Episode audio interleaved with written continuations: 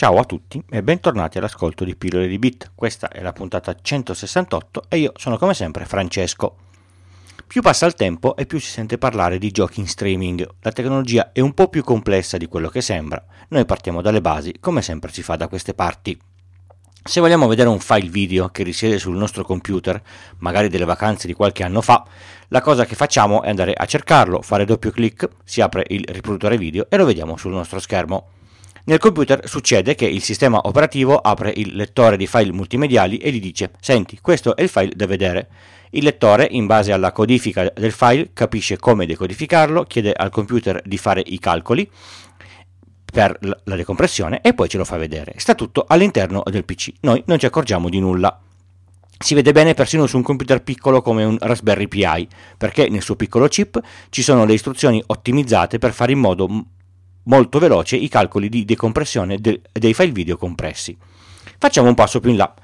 Il file risiede sul NAS di casa nostra e lo, lo vogliamo vedere sul televisore con il protocollo DLNA.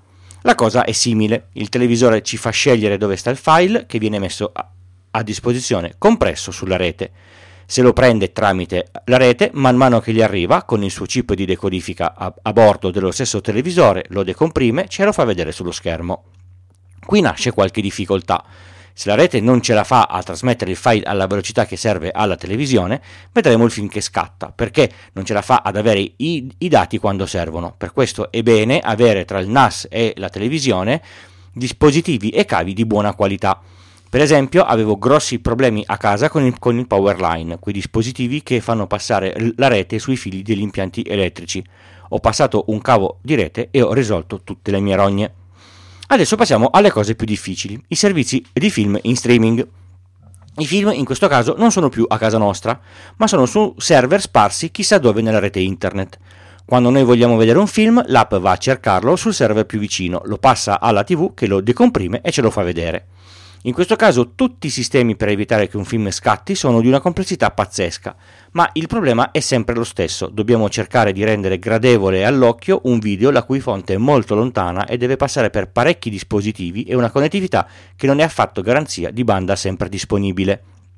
I sistemi che fanno streaming usano sistemi di buffering, cioè salvano nell'app o comunque nel dispositivo locale qualche secondo in più rispetto al momento che si sta guardando, in modo tale che se la connessione viene a mancare o degrada, c'è tempo di vedere il pezzetto di video già scaricato e avere il tempo di ristabilire il flusso di dati, ma vi assicuro che ci sono altri mille sistemi che lavorano a favore dei vostri occhi senza che voi neanche ve ne, ne accorgiate. Fin qui è facile il film è un unico flusso video che non cambia mai, come parte così finisce, come ha, ha voluto il regista. E se parliamo di videogiochi, la cosa si complica alquanto. Il flusso video che arriva ai nostri occhi è come un film, ma i singoli frame che vediamo a video sono generati in tempo reale dalla scheda video, frame per frame, da 30 a 120 volte al secondo. E ogni frame ha milioni di poligoni, tipicamente triangoli, che devono essere calcolati e messi nel posto giusto. Sul PC o sulla console c'è un dispositivo che assolve a questo compito, la scheda video 3D. A lei è assegnato il compito di elaborare ogni singolo frame e mandarlo al video. Ma non è finita qui. I singoli frame sono elaborati in tempo reale in base a quel che le mani del giocatore fanno sulla, periferica, sulla periferica di input, che questa sia il pad, il joystick o la tastiera. Immaginiamo di giocare a uno sparatutto. Se io muovo il mirino col mouse e faccio fuoco, mi aspetto che il movimento del mirino e il fuoco siano in perfetto sincrono col movimento del mouse e la pressione del tasto del grilletto. Se ci fosse un ritardo, detto lag, in, in, in gergo, il gioco sarebbe ingiocabile. Nel tempo i videogiochi sono diventati sempre più fotorealistici, questo ha aumentato la necessità di calcolo per mantenere i frame per secondo a una velocità decente e ha aumentato la dimensione dei giochi che risiedono sul dispositivo.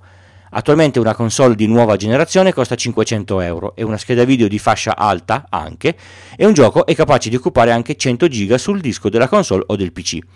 Insomma, potrebbe iniziare a diventare un problema la gestione di tutta questa necessità di potenza eh, di calcolo a casa di ogni singola persona. Come stanno risolvendo i grandi players del mercato dei videogiochi? Con dei servizi tipo Netflix, ma ovviamente sui videogiochi. Roba da fantascienza. Il concetto di base è semplice, il gioco risiede sui loro server, loro hanno schede video che lo fanno girare in modo eccellente e tu, con un dispositivo che abbia solo un display e un controller, puoi giocarci senza dover spendere centinaia di euro in hardware potentissimo, col vincolo, ovviamente, di essere connesso a internet. Il primo grandissimo vantaggio è che il gioco non deve essere installato sul PC o sulla console. Questo vuol dire che non si devono passare le ore in attesa dell'installazione, download delle patch e cose simili. Lui è pronto lì, sempre, da subito. Apro una parentesi, adesso che siamo vicino a, a Natale, non smetterò mai di ricordarvelo.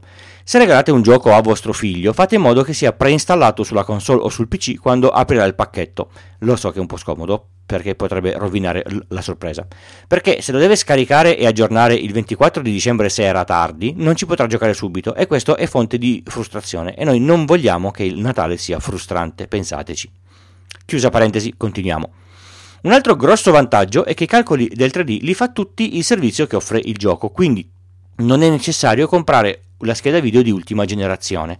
Al dispositivo di casa arriverà solo uno streaming video, esattamente come se fosse un film. Per questo, ad esempio, per far funzionare il, il, servizio di Google, basta un Chromecast e non un'intera console o una scheda video costosissima. La stessa cosa vale per i consumi elettrici. Giocare incide molto meno sulla bolletta. Detto così, è una cosa bellissima. Ci sono alcuni ma e alcuni se, ovviamente, perché se non ce ne fossero tutti quanti giocherebbero così. I fornitori di questi sistemi, attualmente sul mercato ci sono Google, Amazon, Sony e Microsoft, hanno dovuto lavorare parecchio sulla latenza dei comandi. La cosa non è affatto banale. Se a casa con la console il tempo che passa da che schiaccio il tasto per sparare a quando questo arriva alla console è davvero irrisorio, online c'è un problema di distanza.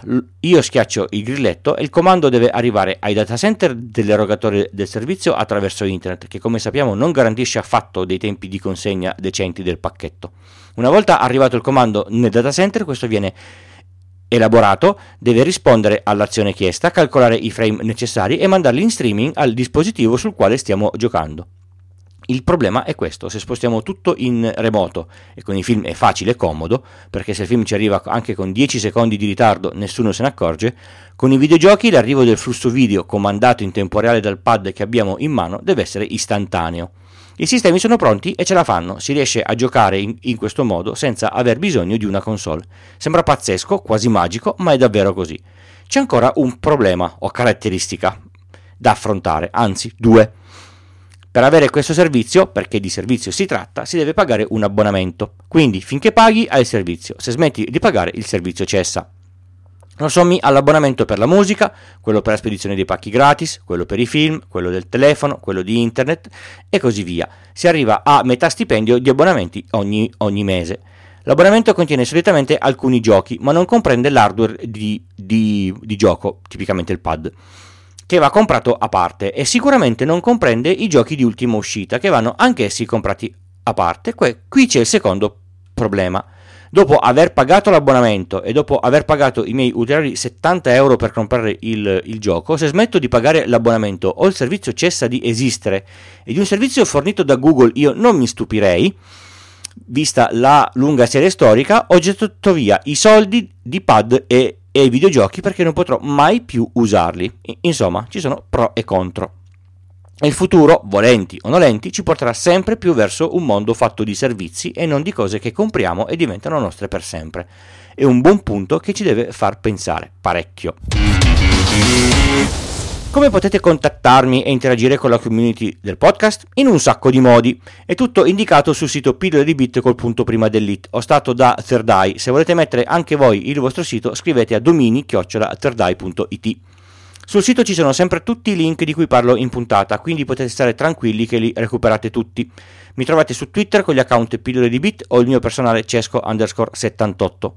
Per scrivere cose più dirette e più lunghe c'è la mail pillole di bit chiocciolagmail.com. Per chi ama la riservatezza si può usare anche la chiave pubblica PGP che sta sempre sul sito.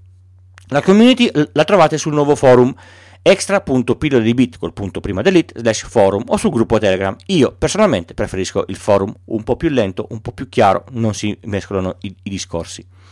Se il podcast vi piace e gli date un valore economico, potete pensare a una donazione. Potete farlo con Satispay, PayPal, un bonifico o i Bitcoin. Se donate più di 5 euro e mi date anche l'indirizzo, vi mando gli adesivi.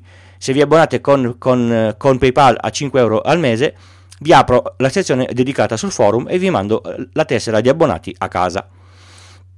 Potete donare senza spendere usando i link sponsorizzati di Amazon. Entrate tramite quelli, fate i vostri acquisti e a insindacabile giudizio di Amazon a me potrebbe arrivare una piccola percentuale di quello che spendete, senza che a voi il prezzo aumenti. Si può anche sponsorizzare una singola puntata di Pillole di Bit, le informazioni sono alla pagina pillole di Bit col punto prima dell'it slash sponsor. Se vi serve una consulenza tecnica informatica, un sito, un e-commerce o altro, tutto fatturato, potete informarvi su iltucci.com slash consulenza se non ve ne siete ancora accorti, faccio un nuovo podcast con uscita irregolare, parla solo di videogiochi. Se vi interessa, pillole di bit col punto prima dell'ist slash pdv, pillole di videogiochi. Mi è mai capitato di leggere qualcosa che riguarda la connettività e perdervi tra le mille sigle che ci sono intorno a partire dal vectoring di cui ho parlato nella puntata 162, oppure cose strane come Bull, VDSL2, VULA, SLU e così via? Il mondo è complesso, ma quello della connettività pare esserlo molto più degli altri mondi. C'è un posto però dove queste cose sono spiegate molto bene con un linguaggio alla portata di tutti. È una wiki e si trova sul sito fibra.click. Ci passate una serata o due, ve lo leggete e poi potrete fare gli esperti con amici e parenti. Bello, no?